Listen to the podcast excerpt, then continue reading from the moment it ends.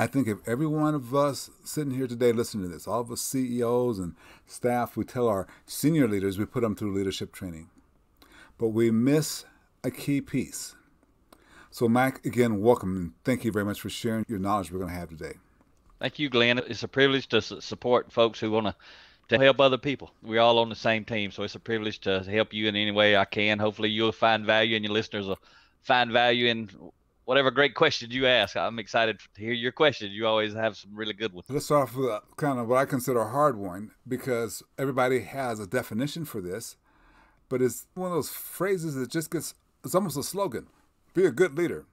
Will you mind defining leadership Okay, and I picked this up the way I'm going to define it. I actually picked it up from John Maxwell. Ria and I, my wife, have done a lot of training and development with John Maxwell, but I elaborate on it maybe a little more than John does sometimes. But he mm-hmm. basically says leadership is influence. And my first book that I wrote was the titled Defining Influence. Increasing your influence increases your options. So when I talk about leadership as influence, especially when I'm talking to small enough crowds that I can interact with them, we do a lot of on site training. So sometimes there's 20 30 people in the room, sometimes there's when we speak at a conference, say maybe 1,500 or 2,000. We can't really interact with them that way. But when it's small enough room, I ask them, do you believe the person in the room at any given moment, at any given time, for any given reason, the person who has the most influence is that person the leader? If they have the most influence, are they the leader? Because it's common sense. They have to be. If they have the most influence, they're the leader. It doesn't matter about position, title, rank, authority, that's that sort of stuff. So once I get them to buy into that that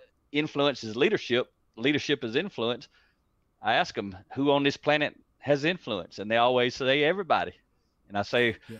everybody's a leader. Then I say who has who is influenced by other people, and they always say everybody. Everybody's influenced by other people. I said so everyone is a follower, and I said who manages things and processes and they say everybody. I say at home and at work. And they like, yes, at home and at work. I said, so everybody's a leader, everybody's a follower, and everybody's a manager.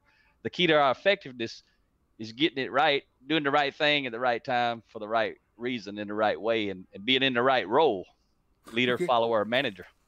Now, when you say influence, and I want to make sure I remember correctly, is influence the person who has influence has the most options? Is that the way I read it? Well, the subtitle of that book is increasing your influence increases your options. Okay. If you have more influence, you're going to have more options. Okay. So I like the subtitle, but I'll be honest with you, and this is why I want you to coach me. I'm a little bit lost with that. Okay, my I have influence. It increases my options. What? Explain that to me a little bit. Coach me on that.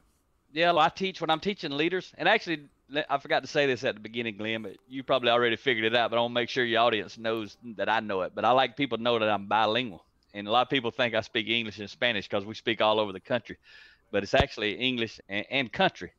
I, I, and I, am better at speaking country than I am English. So I just want everybody to know that I know that. And you probably knew it. Some of those folks listening would know it, but it's the best I can do. Country. Okay, I got it. That one's gonna get told all over the country. I want you to know that. I tell it every time I speak. We got to speak at Yale University in 2018, and that's the first thing comes out of my mouth. And I had on a suit then, but I told them that was a disguise.